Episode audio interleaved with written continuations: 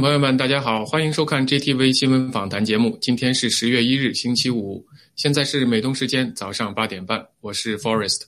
首先，我们来看看中共国的相关新闻。十一国殇日，香港黑警高压维稳。今年十一国殇日，港共政府将在湾仔金紫荆广场及香港会议展览中心分别举行升旗仪式及十一酒会。因此，为防止意外，从九月三十日起，香港黑警即出动超八千警力高压维稳，要在各个敏感地点做高姿态巡逻，还声称将出动便衣警察做适当部署，完全是一派中共作风。其中所谓“敏感”更是来自中共国的特色词汇。按照惯例，但凡有可能危及中共政权或者仅仅有可能对中共造成负面影响的时间、地点和事件，都被冠以“敏感”二字。从八九六四到香港雨伞运动、街头运动，甚至包括中共自己的各种节庆纪念日，全都成为敏感日。自二零一九年六月九日香港反送中运动爆发以来，中共管控、操控下的港共政府和黑警对香港民众进行了残酷镇压。据郭文贵先生揭示，有多达两万多名香港青年人被中共杀害或被拘押失踪。仅仅两年多时间，香港已经变成一座内地化城市，民众大举移民逃离，港共政府在高压维稳下苟且欢度国庆，也显露出了对香港民众不屈抗争的恐惧。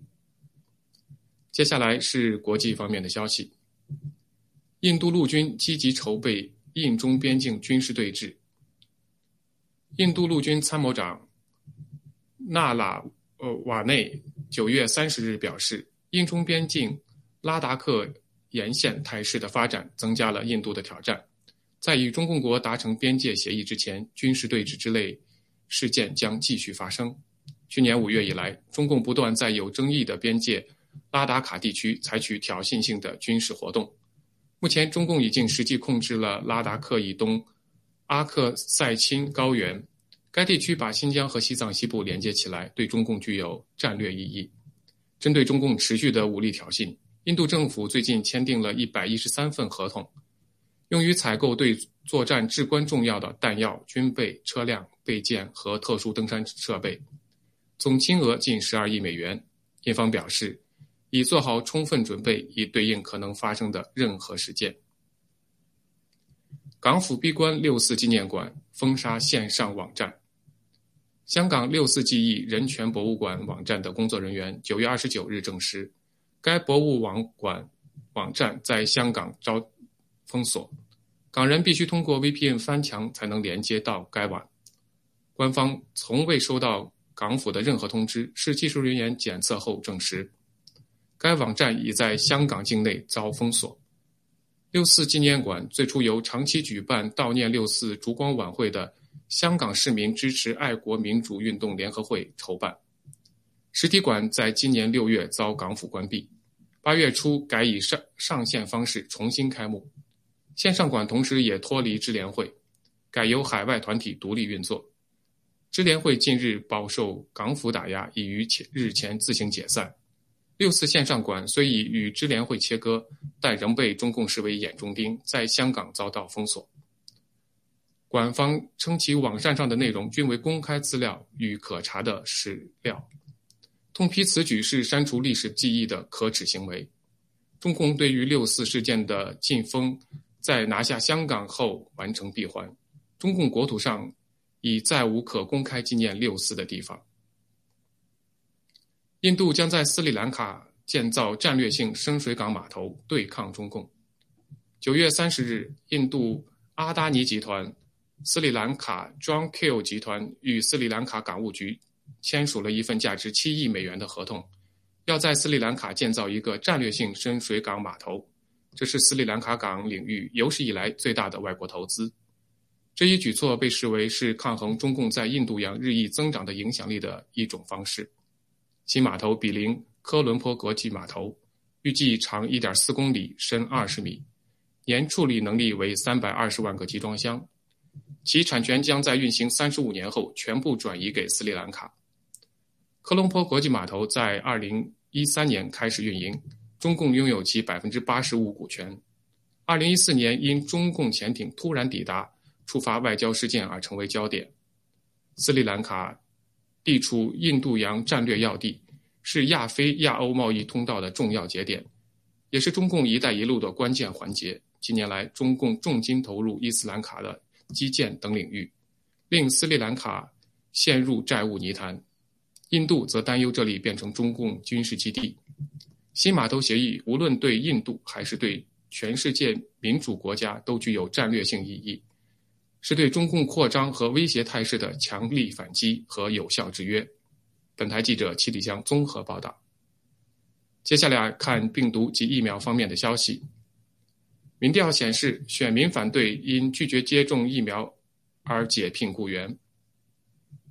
布莱特巴特九月二十九日消息，本周公布的一项政府调查结果显示，大多数选民不支持以拒绝接受新冠疫苗为由解雇工作人员。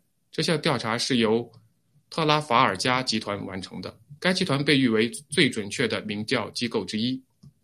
调查于二零二一年九月十七日至十九日在选民中进行，其中百分之八十四的共和党人不赞成因拒绝接种疫苗而解雇人们。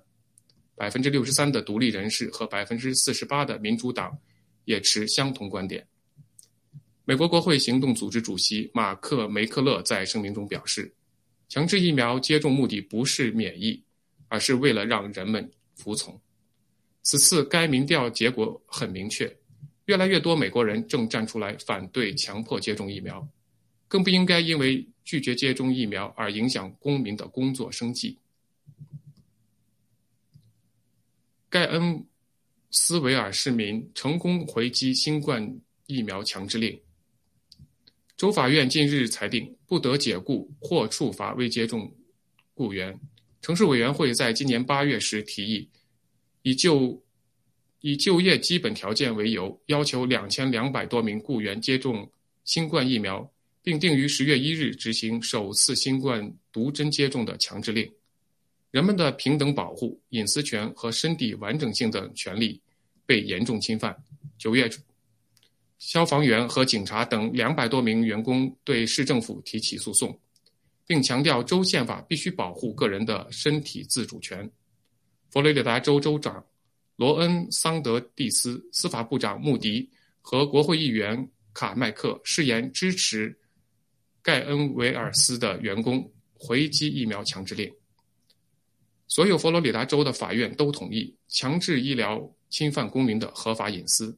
负责本案的杰夫·查尔德斯律师在采访中表示：“这是美国国内首批针对拜登疫苗强制令的案件之一。该裁定为佛罗里达创建了一个模板，作为一个成功的案例将发挥重要作用。州内的很多其他城市也开始行动起来，考虑撤回疫苗强制令。”新南威尔士州政府官员威胁未接种者。零对冲十月一日消息，澳大利亚新南威尔士州政府宣称，要对进入企业时未出示疫苗接种通行证的人进行监禁。新南威尔士州客服服务部长维克多多米内洛威胁称，使用假疫苗护照的人将以欺诈罪逮捕，而那些试图不出示任何疫苗接种文件的人。也将被逮捕监禁。他重申，要向警方举报那些进入商店、餐馆和其他场所时拒绝出示疫苗接种文件的人。在澳大利亚各地，尚未接种疫苗的人不仅受到公然歧视，新南威尔士州政府的该项政策将使得这部分民众无法进行基本的工作和生活，甚至会有牢狱之灾。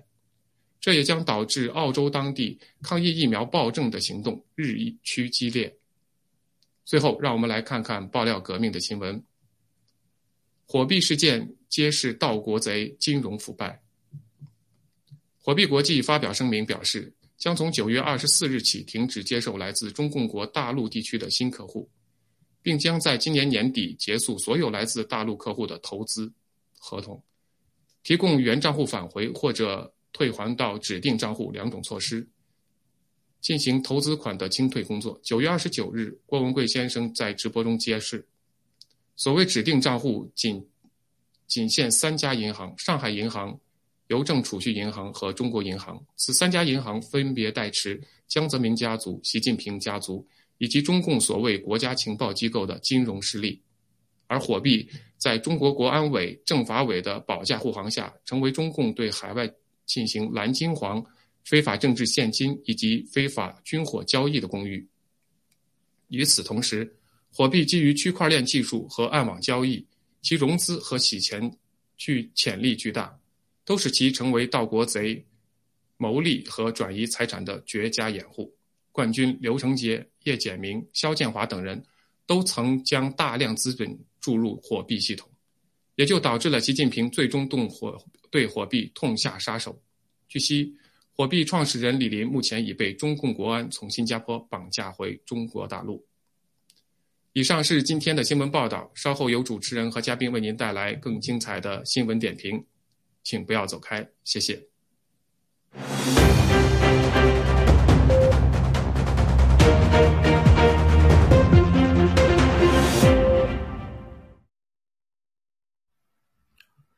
好，亲爱的全宇宙的观众朋友们，大家早上好，中午好，晚上好啊。OK，我看到了我们勤劳的 Nick 先生，还有大根先生。OK，呃，Nick 先跟大家打个招呼。好，呃，草根小哥好，大根先生好，各位战友们好，很高兴周末跟大家见面。嗯，好，那么大根，啊，观众们大家好，Nick 需要是不是加个灯啊？这个脸上光有点偏黑，谢谢。印堂发黑，晒黑了，晒黑了。OK，好的，那么咱们那个，咱们开始今天的正题了啊。这个我看导播已经发了这个啊，咱们中屏上了。呃，屏幕展示的不是很完整啊。那么这个大概这个内容啊，我可以给大家分享一下啊。这是这个前几天的一个内容啊。中国企业大量收购这个东京的火葬场。啊，已经震惊日本啊！呃，整个这个这个殡葬行业啊，这个可以说是从棺材啊到下葬，整整呃一体化啊，这个模式化、规模化啊，全部大包大揽包办啊，对吧？和这个事件引起了这个日本的啊一些范围内的这个轰动。那针对这个事件呢，其实呃，我想尤其是我们接触到这个病毒真相、疫苗真相的啊，这个爆料革命的战友啊，肯定是有啊。自己的想法，对吧？为什么这个中共的企业开始去投资这个日本的火葬场呢？大根先生。啊，嗯，谢谢。首先，第一点就是这个，我们之前刚刚节目开始也说的，就是说要开始死人了。嗯。就是，嗯，肯定要大面积死人，他去干这个事儿。呃，其次的话，我是这个马上天冷了。这个，这个秋天，秋秋天也都到了，然后大家也看到，不管国内的煤煤气，然然后再上涨，电的话在断电，包欧洲欧洲的能源全部在上涨，大面积上涨，然后德国现在已经瑟瑟发抖了，他不知道就是就是冬天的时候，谁给他能源，他都会给谁跪下，就简单来说，欧洲现在就是这样的一个情况，所以说，然后再加上打了疫苗，日本的接种率有多高多高啊？有百分之七十吗？在那边？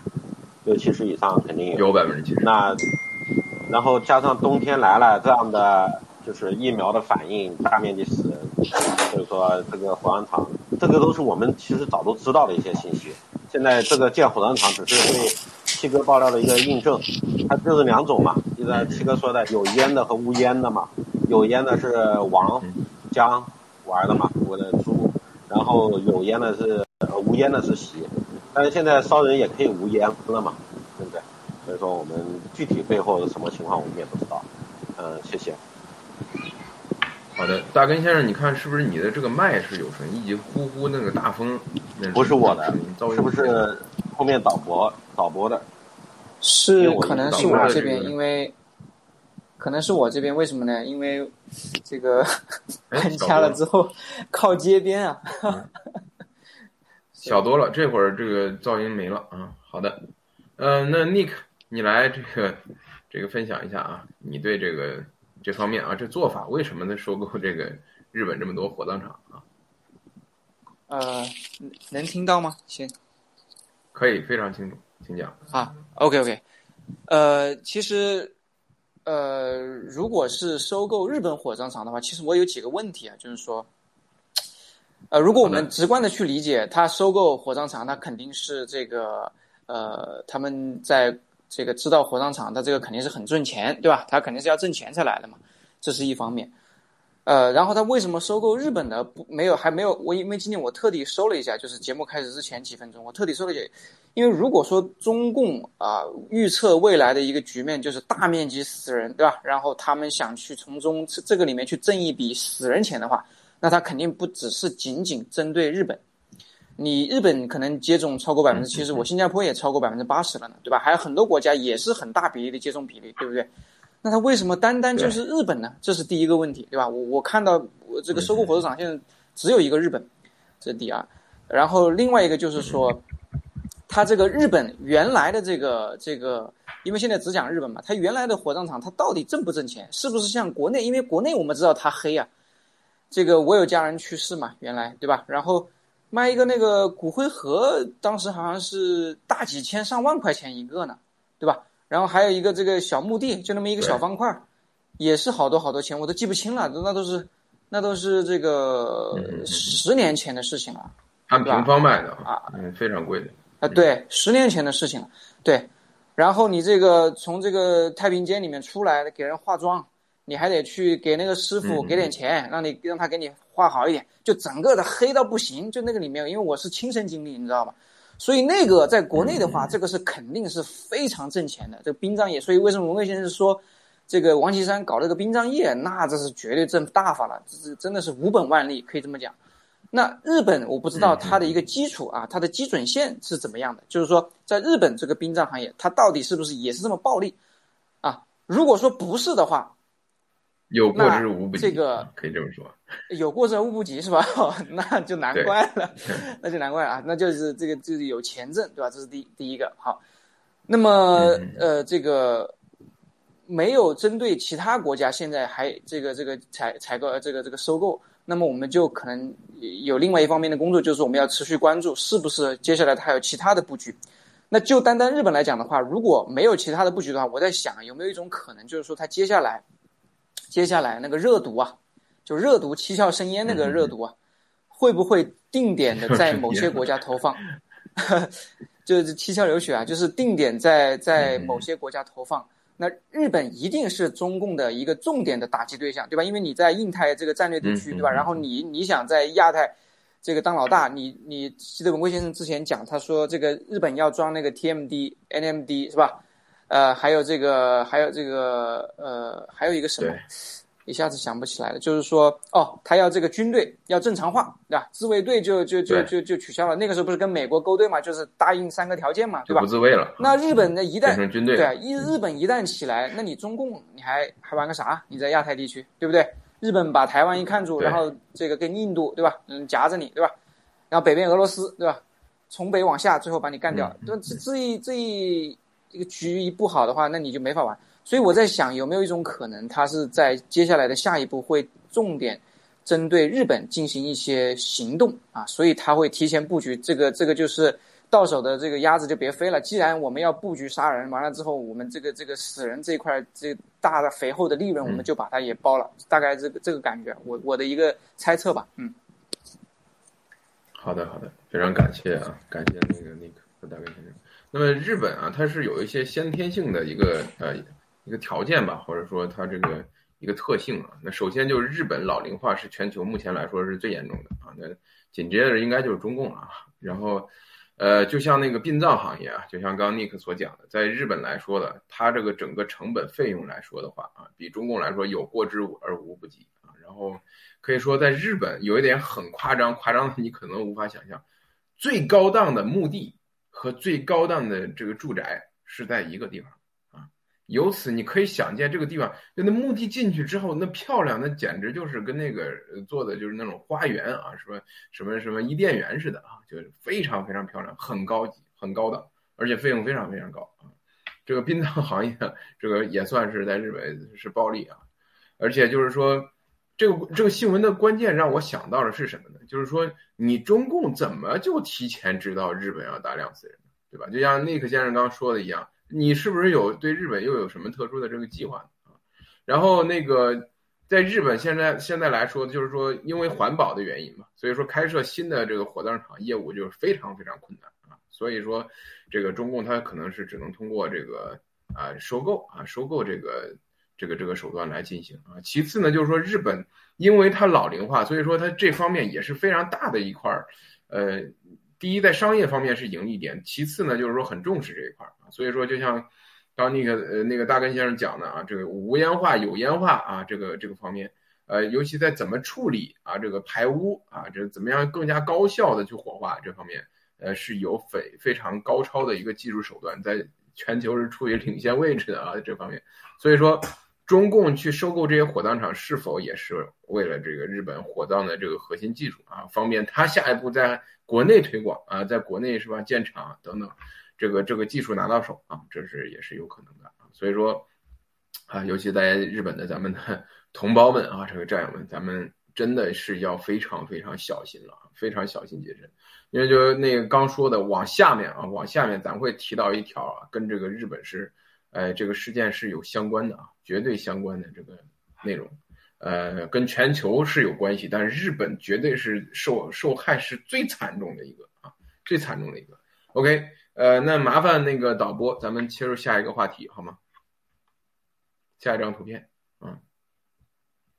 OK 啊，高盛表示，八点二万亿美元的威胁啊，比中共的这个恒大更加严重啊。那么，这八点二万亿来源于哪里呢？啊，战友们，来源于这个中共的地方债啊。这个 八点二万亿未偿还的地方债啊，这个恒大那三千亿啊，跟这个八点二万亿相比来说就不算事儿了啊，根本什么事儿都不算事儿了。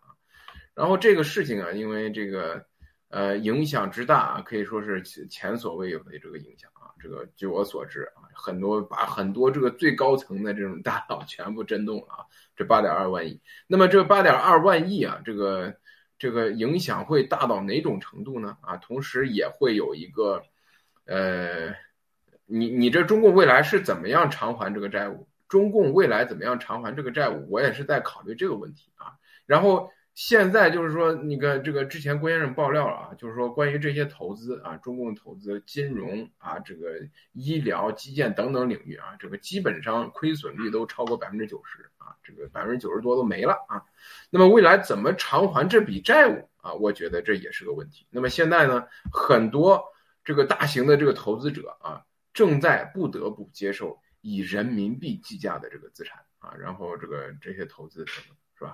呃，然后呢，就说到日本了。日日本有一点七万亿啊，一点七五万亿美元的全球政府最大的这个养老基金啊，全部啊，全部几乎全部是投入到这个中共的这个这个这个债务啊，这个这个产品里面了啊。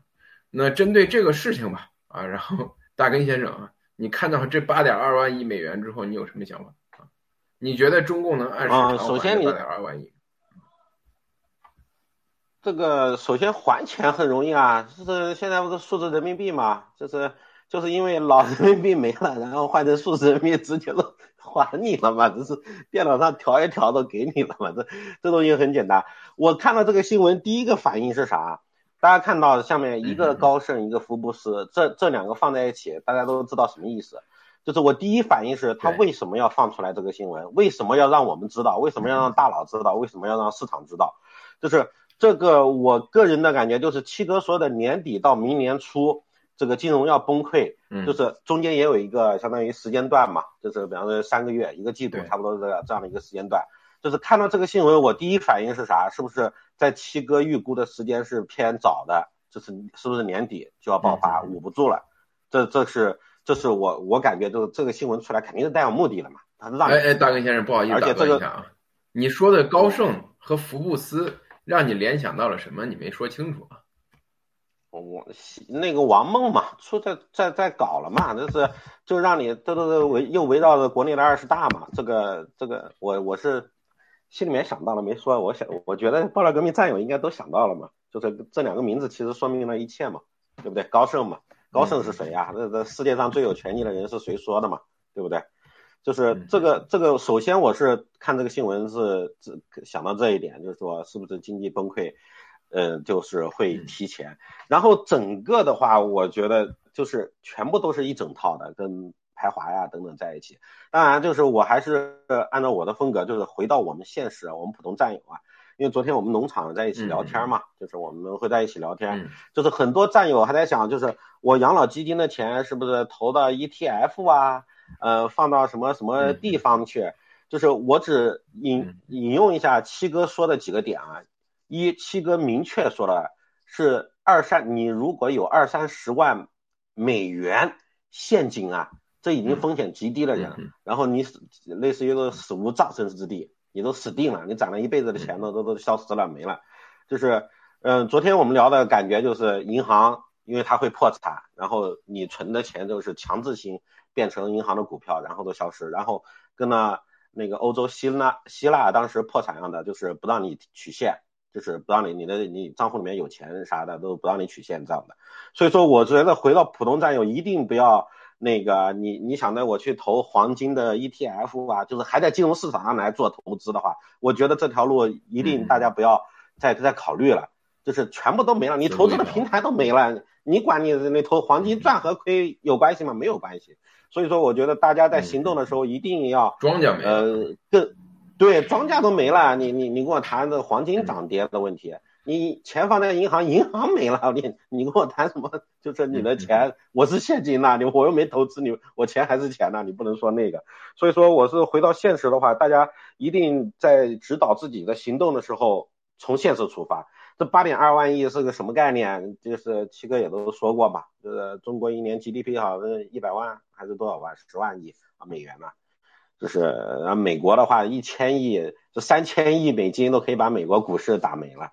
所以说，把这些企业都庄稼都全没了，这种前提条件下去做这样的指导，呃，这是我个人的一点分享，谢谢。好的，呃，那么 Nick，你来分析一下啊。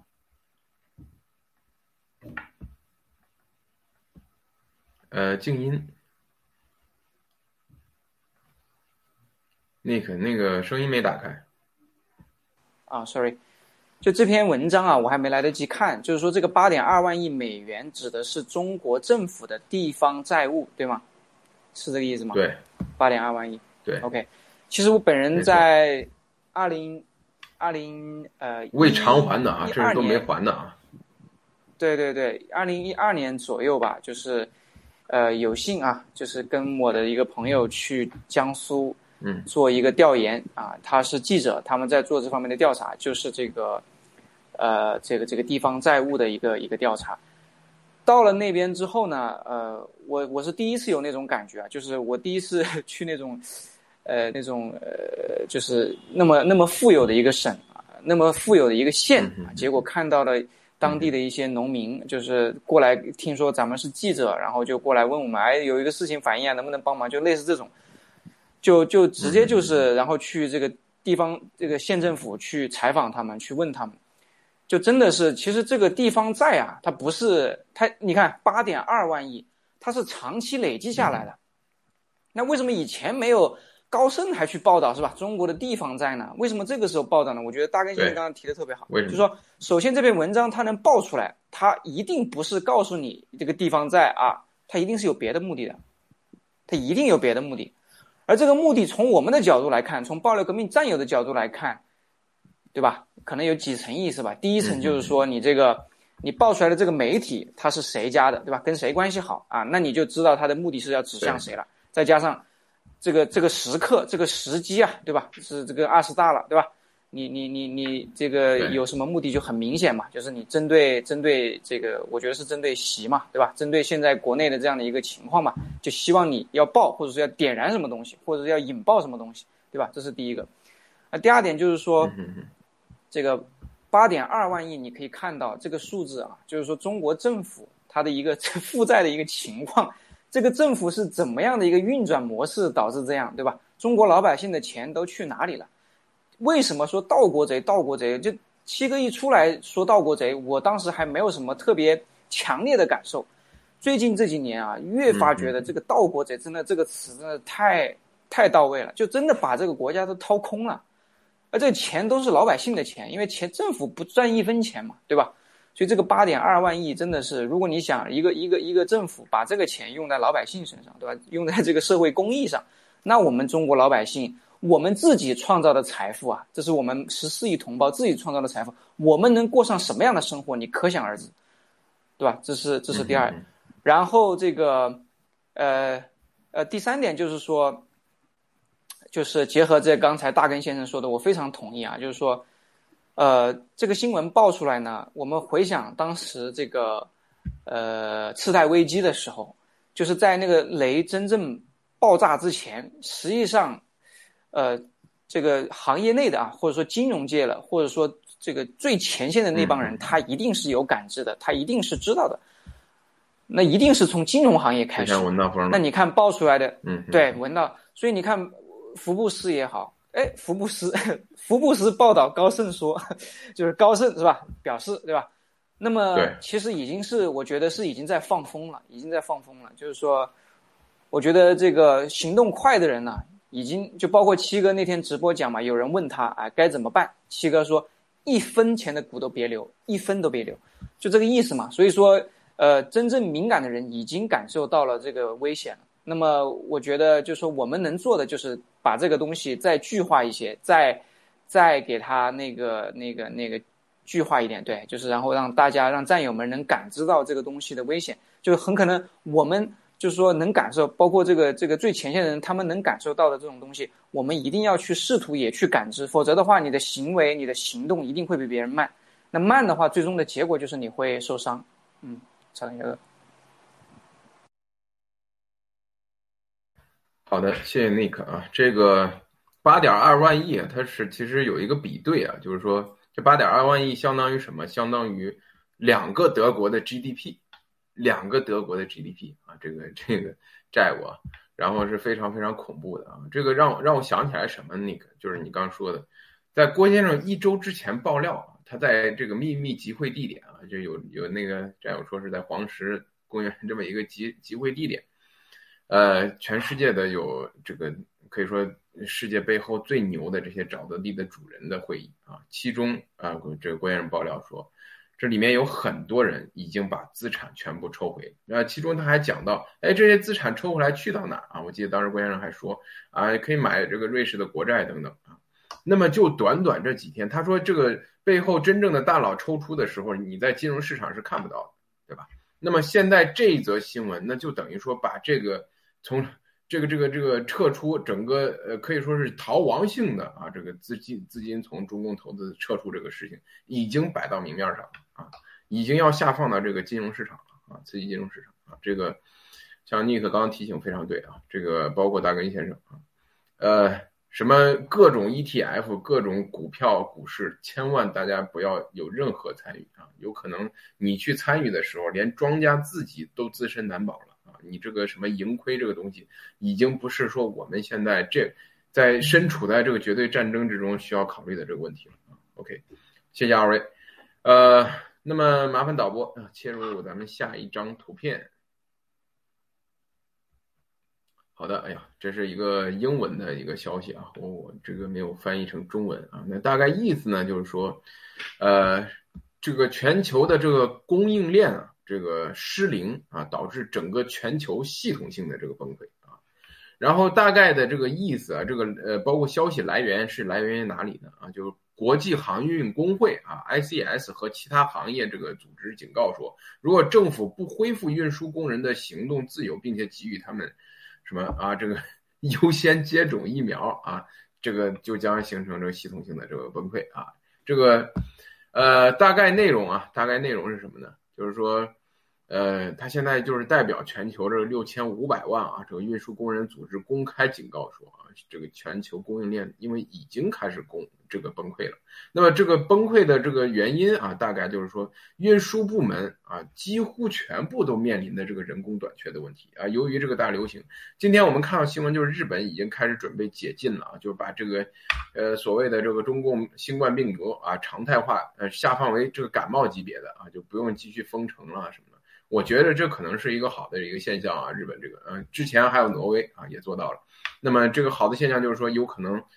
呃是取消疫苗护照护照的这个前奏啊，这是一个好消息。那么我们就拭目以待吧啊！看来郭先生这几天真是干了很大的事情啊。那么就说到这个疫苗护照啊，包括这个全全球的这种封禁啊，造成的这个人员短缺的这个问题，现在已经呃严重到啊这个供应链崩溃啊，是波及到供应链崩溃了啊，已经严重到这种程度啊，可以说数百万这个人在大流行期间啊，这个待遇也也不够，待遇不佳啊，预计啊这个这个这个现在这个呃呃运输组织预计啊，未来还会有更多的人离开辞职。这个之前咱们有几期节目有也有提到过，对吧？呃，那么现在这个总而言之啊，就是面临的这个问题啊，现在就是很多航运呢，这个呃呃这种这种这种集散地啊，货物集散地啊，面临着就是严重的滞留的这么一个情况啊。你这个船运运到港口了之后，没有工人啊，去去去那个运输工人没有了啊，所以说啊多。这个全世界各个港口全面临这个同样的这个问题，就是工人的这个缺失啊，导致这个滞留啊严重滞留，并且这个运输成本也在不断的这个增加啊，造成了这个这个现象啊。那么总而言之啊，就是说核心啊，这一次这个这个全球系统性崩溃，供应链系统性崩溃，核心原因是什么啊？人工啊，人工未来将贵到令人发指啊！这个郭先生说到啊。这个为什么呢？大概就是说，呃，我所理解到的啊，二位就是说，现在人们出门还好啊，一旦这个现在已经造成这种效果了，就是说我出门就是一种风险啊，我宁愿是领着国家的这个补贴，对吧？对西方国家来说，那么未来一旦疫苗真相爆发之后，是吧？疫苗本身注射完疫苗的人本身就具备传染性啊，本身就具备非常强的这个攻击性。本身自身也有危险啊，随时面临的，尤其是现在冬天就要到了，到了冬天之后，那么人患心脑血管疾病，尤其是栓塞啊这种这种疾病的这个概率要大大增加，对吧？那么出门啊，可以说真是一件很要命的事情了。未来啊，你我这个出门工作真是需要一件冒风生命危险要去做的事儿了啊！大家是说，哎，现在人工贵到发指，是不是我们赚钱的机会？错了啊！这个小命要紧啊，这样的。那针对这个全球供应链系统性崩溃啊，那个我先问问大根先生吧，你觉得这个呃离我们真正的这个崩溃啊，这个还有多远？我觉得现在已经有显示了，只是说我们生活在好日子生活的太久了。你像这篇文章里面说的，呃，已经很多那个地方那个快餐店没有薯条了，就是完全不不卖薯条了。就是没有然后嗯，对对对，包括西部啊，就是加州那边，嗯，Costco，Costco 很多不只是纸和水，很多东西都开始限量了，只能买一个两个。这个东西我就是想跟大家分享一下那个非常重要的，什么叫危机意识啊？就是我们现在这个不是都是人类大灾难，都都看得到的，就是也能人来了，你管管你信不信爆料革命，信不信七哥，这些已经。不重要了，这都看得到的，这是这是主流媒体都在说了，这不是说呃 Zero Hedge 都说了几个月了，然后福布斯现在也在说了八点五万亿，这很吓人的。我的意思是，大家在对待危机危机意识这个逻辑一定要清楚。首先是你不要想去准备什么东西，你得想，哎，这个东西可能是不是用不上了，那个东西是不是没什么用啊，浪费了，买了浪费了。而而你准备现在你来准备，不管做任何工作、任何东西的时候，你在想，我靠，我准备这东西千万不要让我用上。你只要想能百分之五的可能性用上，你到时候只会想，我去，还好当时准备了多的，我天，还好当时准备了这个东西，拿手用了。就是现在国内在停电限电，大家都看得到的，然后这个物流在崩溃，有一个常识大家一定要明白，你关门是很简单的，这这个一个工厂。大门一锁，机器电一电一拉就关门了。就是你再给它打开是很难很难的。这个就是你再创办一个新的工厂，再把这个人弄起来，再买车，再训练，再然后再制定那个东西，那这个是一个长期的全球的供应链，它是一点一点对一点一点建立起来的。经过这几十年。全球化慢慢建立起来的，它不是说关门了，你明天都都开了，都都解放了。像你说的，呃，日本日本解散了，都都开了，开了有啥用啊？它零部件啊，从中国进进得到吗？进不到。他从美国进物流封了，他怎么进啊？日本的这样地这样的地方，而且任何一个国家都是这样的一个常识。所以说，包括国内限电、工厂关了，那这都是有影响的。你以为就停一下电，就是用一下充电宝就算了？它都是有影响的。它后面是不是？当你买不到的时候，你去超市，你对你来说就零和一，你买得到面包或者买不到面包，它不可能那面包都切了一半了。然后再再放在那儿，一人一人买一块面包，不可能。你要要买，要要不买不到，要不买不到，你可能一觉睡起来就没了。所以说，这种危机意识，我的意思是，你现在准备这个东西，一定要走在最前面，一定要行动起来，不要在那。你包括买枪，很多地方都没货。比方说买买一些其他的东西，你要电击枪的话，我不相信你说你现在说买都买得到，你要网上买，就是很有可能它是没货，或者说要很久才送得到的。所以说，我是觉得现在是一定要是抱有这样的思维。二的话就是灾难危机啊，大家一定还是要讲究一个原则，你远离危机是第一要素。你不是在想我来跟他对抗一下子，就是你我我第一时间我啪我跑，有的都跟我那他发生在那儿的，离我离我很远的地方，这个这是第一位的。第二，你你是有办法来抗击这个东西。然后他生病了，你有强力葵呀，有啥你去吃，你真的你去跟他抗一下。第三个才是说你去我说拿命去拼一下这样的。所以说这个逻辑大家一定要明白。我的第一是闪人呐，躲得越远越好。这这这危机都不在我身上发生，就那个。第二个我才去抗。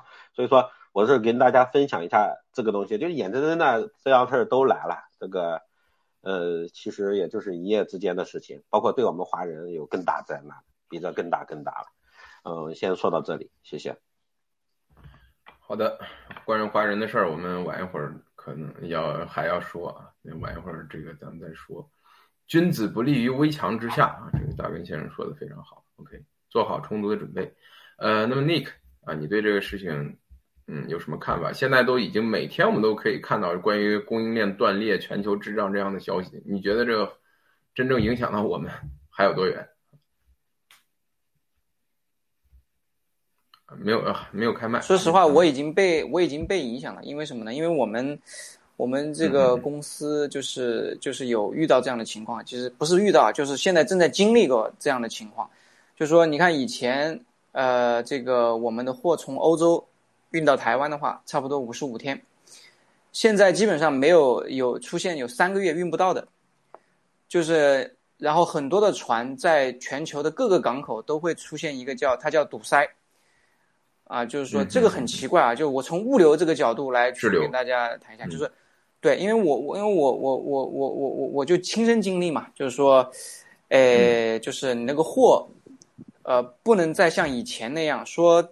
呃，海运几几个月、两个月，或者海运六十天、五十五天就能到的这种情况，已经已经没有了。它是随时给你变的，然后给你直接给你相差百分之三十，就是说你可能原来是六十天，接下来可能变成九十天，而且这个还不保证。这是第一。第二个就是说，呃，呃，船在这个港口都扎堆。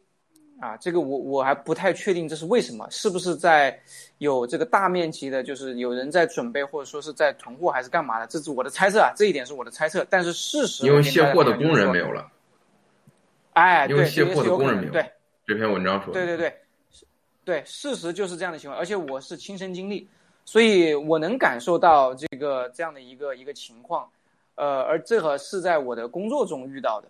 那么从生活的角度来看的话，其实就像刚才大根先生说的那个 Costco 也好，还是什么哪个超市怎么等等，我基本上我的日常的这个这个这个百货杂货都是在亚马逊的那个 Fresh 来买的。像亚马逊这么大的一个平台啊，很多东西在呃过去在以前的话，几乎你是遇不到说这个东西。就是非常常用的，比如说，比如说肉吧，就是我，因为我们的肉一般都是来自，呃，就是我一般我们买喜欢买那个来自澳大利亚的那个那个猪肉啊，呃，有时候牛肉，然后经常会出现断货的情况，这个是非常非常奇怪的一件事情啊，呃，因为如果一个正常的一个一个环呃这个供应下，它是不可能的嘛，因为你这个呃亚马逊这个平台云计算大数据，你每天消耗多少？是吧？跟供应商，你又是这么一个大的采购商，集中采购，对吧？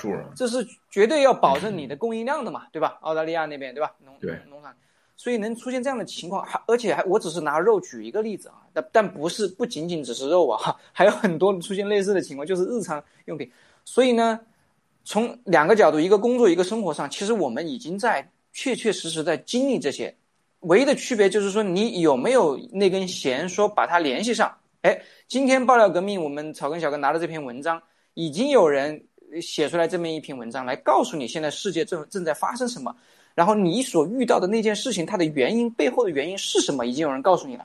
那在这个时候，那你就我觉得就是一定要听刚才大根先生给大家的这个建议。我觉得没有过之，只有不及。啊，爆料革命。这这这几年啊，就尤其是病毒之后，我我有一个有一个词的印象特别深刻，战略储备。什么叫战略储备啊？就为什么在病毒期间，就是说，哎，你发现，呃，有的国家它有战略储备，它有口罩啊，那有的就没有啊，对吧？那如果我们当时我的印象特别深刻，当时如果我家里如果有这样一个概念，我备了个五十个、两百个口罩的话，当时那个节骨眼上，我就会很轻松，不会那么焦虑，对吧？你不一定用得上，但是你你你你可以，就是它有一个有一个保质期嘛，对不对？对，有底。然后你在一个保质期内，你可以循环嘛。你比如说过了一段的时间，你可以把这个东西处理掉，然后再买新的，一直保证它的这个保质期是最新的一个状态，保持你的这个安全库存。所以这个概念我觉得特别好。但是在日常生活中，我们要考虑，我们要去思考，怎么样是最有利于我们的。当然了，文贵先生也提醒大家，就是说你不要去囤什么货，这个这个食物什么，因为它这个很容易就坏嘛，包括米什么。但是你，我觉得你得有这样的一个思路，有这样的一个思路去指导大家的一个行为，对吧？所以你看，这个大根先生刚才在节目之前跟我们讲，说他这个囤了几千颗药。所以美国的战友如果有需要的话，是吧？可以跟咱们联系，这个大根先生包送到。啊，好，先说到这，张文下哥。好的，谢谢二位啊。那个，OK，我们进入到一个啊，这个最近咱们这个非常关心的一个话题啊，就是。呃，最近啊，这个郭先生说了啊，这个发盖特，大家关心应该看到啊。呃，呃，这个老王啊，这个王启山还有孟建柱二位啊，灭暴小组最近很可能有大动作啊，很可能在积聚新的力量啊。那么咱们在这个呃进行这个之前啊，麻烦导播先放一段视频好不好？郭先生那段视频是在去年的五月七号的时候。呃，郭先生讲的跟这个国旗条，哎，更不更改国旗条相关的这个，哎，一段这个视频啊，现在看的话，非常值得，呃，玩味，好不好？麻烦导播放一下郭先生这段视频。啊，四月初啊，一定会要改国旗条的，很多人关心。但是呢，你问这个问题问特别好啊，这个我们的面具先生，就是很多人啊，他不知道啊，这个咱们说话以后的这个逻辑在哪。光看热闹了，看完以后就就就拉倒了。为很多人没有问我为什么 国际条到现在没改，说今天你问到点子上了。呃，包括孙立军啊、傅政华、孟建柱、王岐山进展，啊，我今天可以在这跟大家说，一直跟某些政府官员在沟通中，啊，在沟通中。那么在沟通当中呢，他们就提出来，说你这个国庆条是不是先缓一缓呢？啊然后呢，缓一缓。首先一点，灭暴小组，我们会对一些国内的你的战友啊，现在比如在询问的啊，还要报道的，我们都让他回去，保证近期不会抓捕任何你爆料更多的战友。但是国旗条修改，知道你要干啥，一修改肯定那一条就没了嘛。那这个你能不能这个不动作？我说，那你这你说这个孙立军被抓，我咋相信你啊？从来你们说话没对象的。他说你观察观察嘛，是吧？包括某些人被双规，是吧？所以说修改过期条是我从三月份到现在的一个条件啊。目前看还前所未有啊，他们还真兑现了一部分啊，兑现的不错。如果说能救战友啊，能救战友，能让战友减少风险。那我们是可以暂时不修改的，啊，所以说暂时不改，看看能让更多战友如果能出来，是不是？更多战友免于受害，那不是更好吗？啊，谢谢，有你我在，扔了玫瑰啊！天哪，你们是都是你们都是给给面具先生扔的啊！我可没我可没捞着啊，我可没捞着，回头帮我要去啊！鸡哥大老来我这一 好好。好的，哎，这个就非常有意思了啊！我问一个啊，虽然我知道这个这一条很好回答啊，那我先问问那个大根吧，好不好？呃，七哥刚这个嘴里说的这个要修改那一条，大家都懂的那一条是哪一条啊？不反袭吗？为什么呢？嗯，首先啊，我这个不存在为什么吧，就是在为什么那个一下吧，那个我们就是从这个视频里面，首先得了一个那个最最明确的答案，在搞我们的是谁？嗯，就是王孟江派这些都一直在搞我们，包括马云这些。然后结合到昨天，昨天七哥盖特里面说的要出手。然后上一昨就昨天我们新闻直播我还说感觉五毛少了嘛，然后七哥昨天盖特都说这五毛少了百分之七十，这个不是我我是想错了，想往好处想了，他不是说他相当于在收权样的，他是不是要下下一个要出手，要出一个更重的权了？然后大家也关注到了，现在就是各个媒体上。呃，有一些人出来啦，包括前面有有有大家说什么摘桃的，就是什么病毒真相啥的，就是在干坏事层面上，大家千万不要天真。他们在干坏事，特别鬼子六这样的干坏事，我是真的真心佩服的，这太太牛了，这个是就是千万不要天真，而且是下死手的，绝对是这样的，像王和孟这样的下死手的，你这样连线的没有一个能活的，这是这是。七哥原话说：“孟孟会干的事儿，就是在这一块的话，大家一定要敏敏敏锐。就是说，他们出来之后，其实好在哪儿？我们可以看到他想干啥，就是他会干啥。当然，我个人的话，像昨天的七哥的盖特，嗯，印证了我的一个猜测，就是行动开始排华。嗯，对他们来说。”其实易易如反掌，有中国人在那吆喝的，然后他这，然后媒体，然后再去再捧这个中国人的，这个中国人又干啥了？下面再搞点黑手，然后国内现在舆论其实已经开始了，就是英国说有七个还是八个留学生被打了，你真相没人知道啊，但是媒体是这样报道的，所以说这就是，嗯，再结合七哥最近的直播，就是可以断定啊。七哥他每次直播绝对是呃基于情报的，就是七哥最近讲排华肯定是基于情报，而不是来就是讲历史什么历史上排华事件呀什么样的。我觉得七哥呃这是一方面，然后我只是出乎我意料的，没想到这么快，是前两个星期讲的排华，这个星期都开始呃现实版的开始上演，就是大家一定两个耳朵竖起来，就是一定要保持信息通畅这个。而且一定要关注任何就是七哥说的话信息，可能随时你都需要你动起来。就是说不管怎么样，现在你在心理上做好心理准备，不要到时候说让你动的时候一脸懵逼，我操，这这还在那哭，还在那怀旧呢，我的房子啊啥的还抱着哭一下，千万不要这样了，就是心理上做好这种心理准备，然后做好随时动的这种能力，不管是国内还是国外。呃，最反华的，因为我看到有人说我回国，我天，我崩溃了，我真的。还有回国的，我这最最反华的、最排华的是是是中国中国共产党啊。而话说回来，你一个在国出过国的人，你回去了连华都算不算啊？这个你这属于异教徒，这是就是掏心掏肺的，就是这这些常识大家千万一定注意啊！就是就是不管是国内还是国外，就是一定做好能动的这种这种准备。我觉得这是然后保证能动的这个过程上的安全。特别在准备的时候，不要不要想当然，一定基于现实。我跟尼克就是我们为什么道都公开说嘛？尼克买把刀，他给我看，我买了一把刀。我说你又不去是不是去干仗？我天，你你咋了？你要你要给人捅死吗？你的目的不是这个，你的目的是脱离危险。脱离危险，那在我的常识成员来讲，你的电击枪或者防狼喷雾，我觉得比刀管用。我喷一下，然后赶快闪人呐。我不是说要给他干倒干仗，给谁给他干干掉的，就是对不对？就是这当然是我个人的一个观点了，大家就是跟大家分享一下，一定做准备的话，一定是基于现实，不要基于电影想当然的这种，嗯，这是我分享的一点，谢谢。